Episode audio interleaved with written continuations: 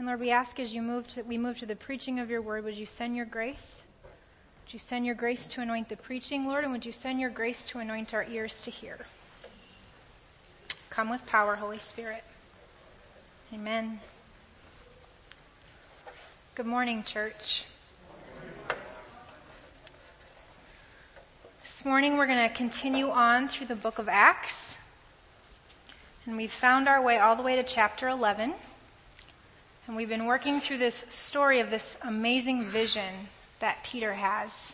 And through um, the transformation of Cornelius and his household and how they're welcomed into the kingdom. And so we've come to chapter 11 where we sort of recap and complete the whole story. And I'm just going to begin by saying that there, there is fresh good news for us this morning. It is a wrap up, but there, the Lord has such good news for us this morning. And so we're on page 1709, chapter 11, and start at verse 1. The apostles and the believers throughout Judea heard that the Gentiles had also received the word of God. And so when Peter went up to Jerusalem, the circumcised believers criticized him and they said, you went into the house of uncircumcised men and you ate with them. Starting from the beginning, Peter told them the whole story. I was in the city of Joppa praying and in a trance I saw a vision and I saw something like a large sheet being let down from heaven by its four corners. And it came down to where I was. I looked into it and I saw four-footed animals of the earth, wild beasts, reptiles, and birds. And then I heard a voice telling me, get up, Peter, kill and eat. And I replied, surely not, Lord. Nothing impure or unclean has ever entered my mouth. But the voice spoke from heaven a second time.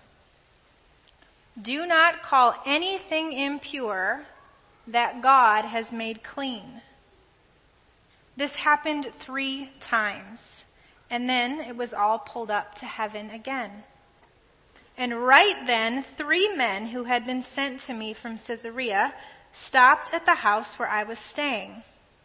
And the Spirit told me to have no hesitation about going with them. These six brothers also went with me and we entered the man's house.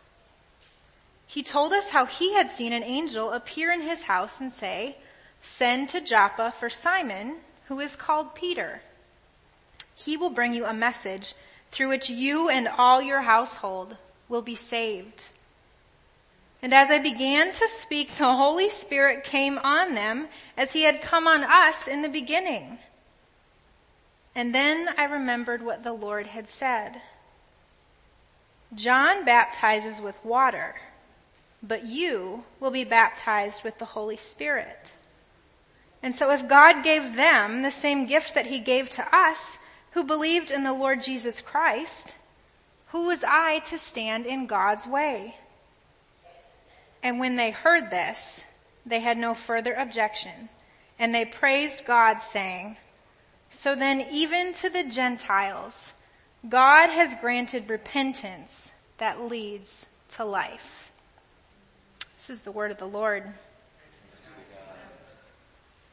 So, this is the third time that we've heard the story of Peter's vision.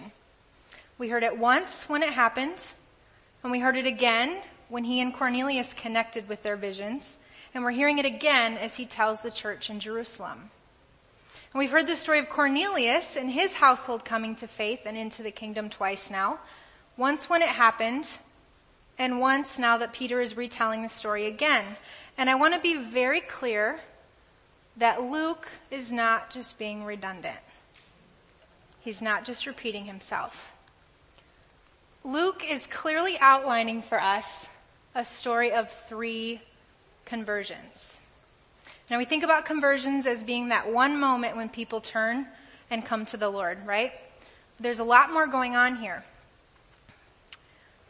So we're walking through Acts, and when Jesus left in Luke, he said, I'm going to heaven, but when I go, I need you to be my witnesses in Jerusalem in Judea, in Samaria, and to the very ends of the earth. And you're going to be my witnesses through the power of this Holy Spirit that has come upon me and that I will send to come upon you. And so far we've walked through the book of Acts and we've watched this happen, right? The church in Jerusalem is baptized in the Holy Spirit at Pentecost and they spread to Judea and to Samaria.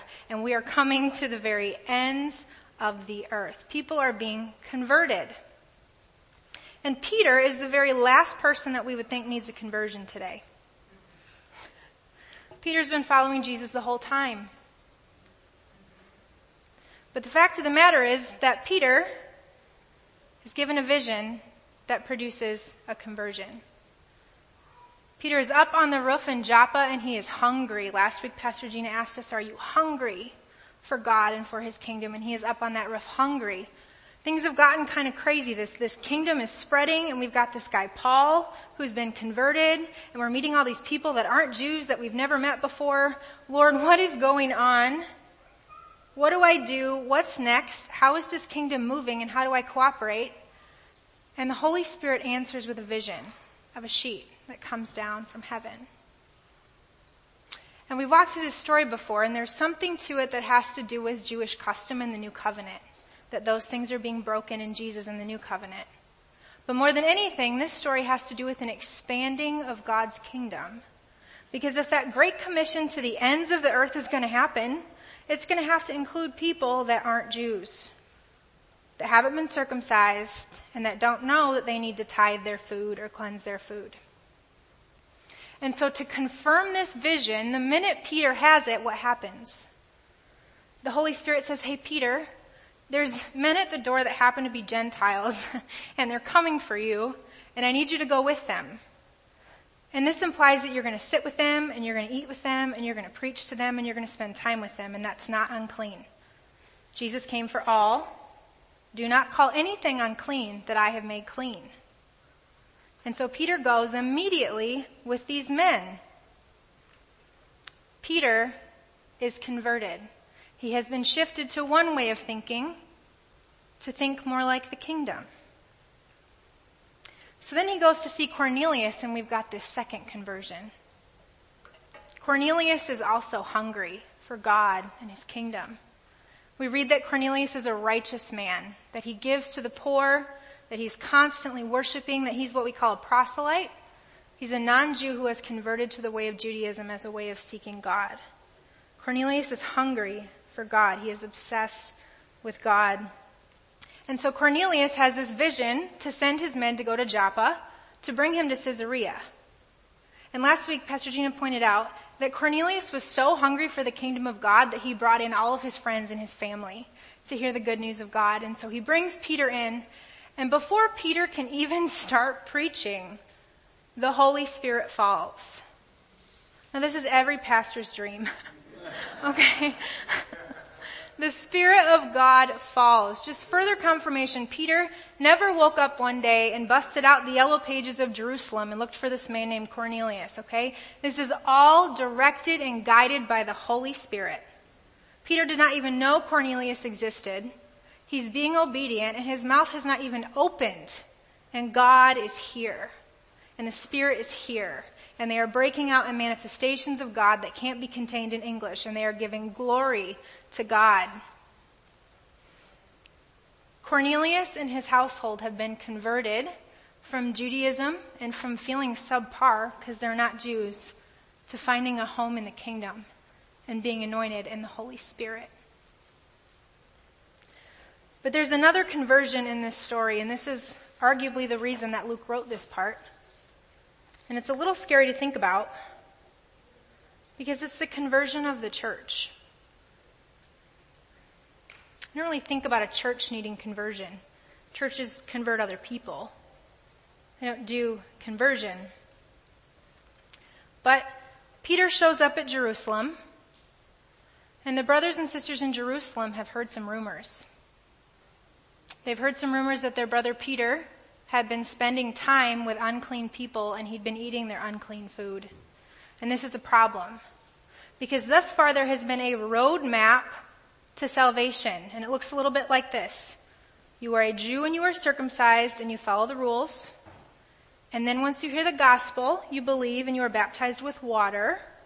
And then we come and lay hands on you like what we saw in Samaria and you are baptized in the Spirit. How can you get from A to C if we don't have the actual part of A? It doesn't happen. And so they're upset. They've got their eyes on human action. What has Peter done? Instead of looking at what the Holy Spirit has done and what God has done. And so instead of getting defensive, Peter tells his whole story and he's like, guys, I know. I know this is bizarre. It blew my whole mind apart too. This man had a vision and I had a vision and the visions came together and then the Holy Spirit fell and I was just standing there. And this was God. What was I supposed to do but to baptize them into water so that they might also have a seal of the covenant of belonging to the kingdom? And when the brothers hear this, what are they going to do? See, Peter is a trusted disciple. Peter practices wise discernment and he says, this happened and I remembered the words of Jesus. And Jesus said, I'm going to baptize with water. John baptizes with water, but this spirit baptism is coming. You see, the spirit of God is the spirit of Jesus and God never, never contradicts himself. Ever. The word of Jesus came true in this moment. The great commission that he had promised is coming to the very ends of the earth. The church is being converted to understand that they are no longer confined to their traditional Jewish identity. They are converted to understand that this kingdom commission of Jesus would be fulfilled and it would need to include people who were unclean, people who were Gentiles. And the kingdom would need to expand beyond their custom. And perhaps most importantly, the Holy Spirit must lead and the church must follow. Because there is no way that Peter could have orchestrated this scene on his own, is there? We are dependent always on the Holy Spirit.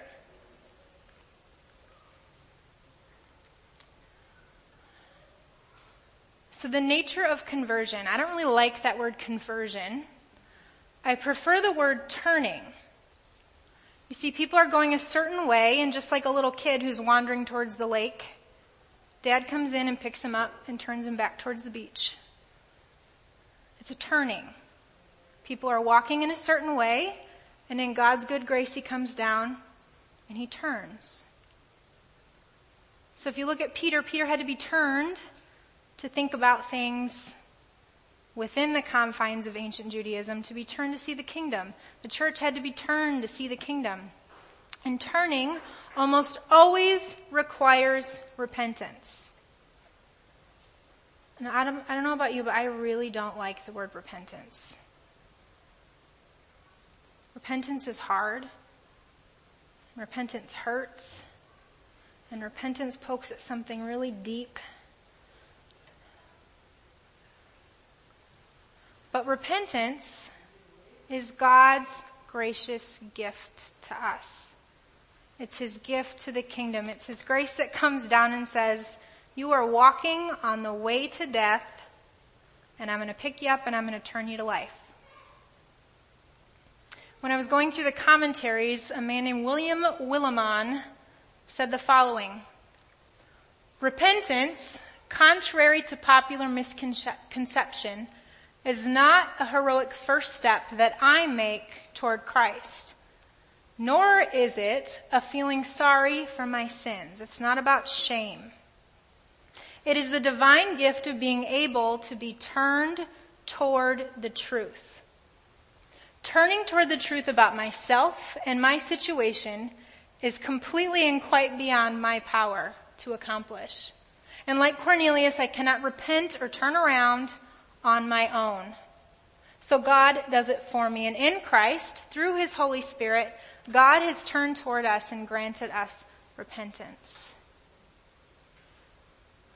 And I think many of us can testify to this. When we came on board with the kingdom, when the Holy Spirit came to us, there's a whole lot of things about us that had to turn. ways that we thought about Him and about ourselves, ways that we behaved, things that we thought about one another, things needed to turn. But the good news, friends, is that to repent is to acknowledge that we were walking towards death and that we have a good and gracious Father who longs to turn us towards the way of life. This is the core of the kingdom. It's life. But there's one more aspect to conversion. Turning and conversion has a ripple effect on the kingdom of God. So because Peter turned, Cornelius was welcomed into the kingdom. And because Cornelius turned, all of Cornelius' household was welcomed into the kingdom. And because of all of this turning, the whole church in Jerusalem was turned and converted. And friends, you and I are a byproduct of the turning that happened that day. We are not Jews.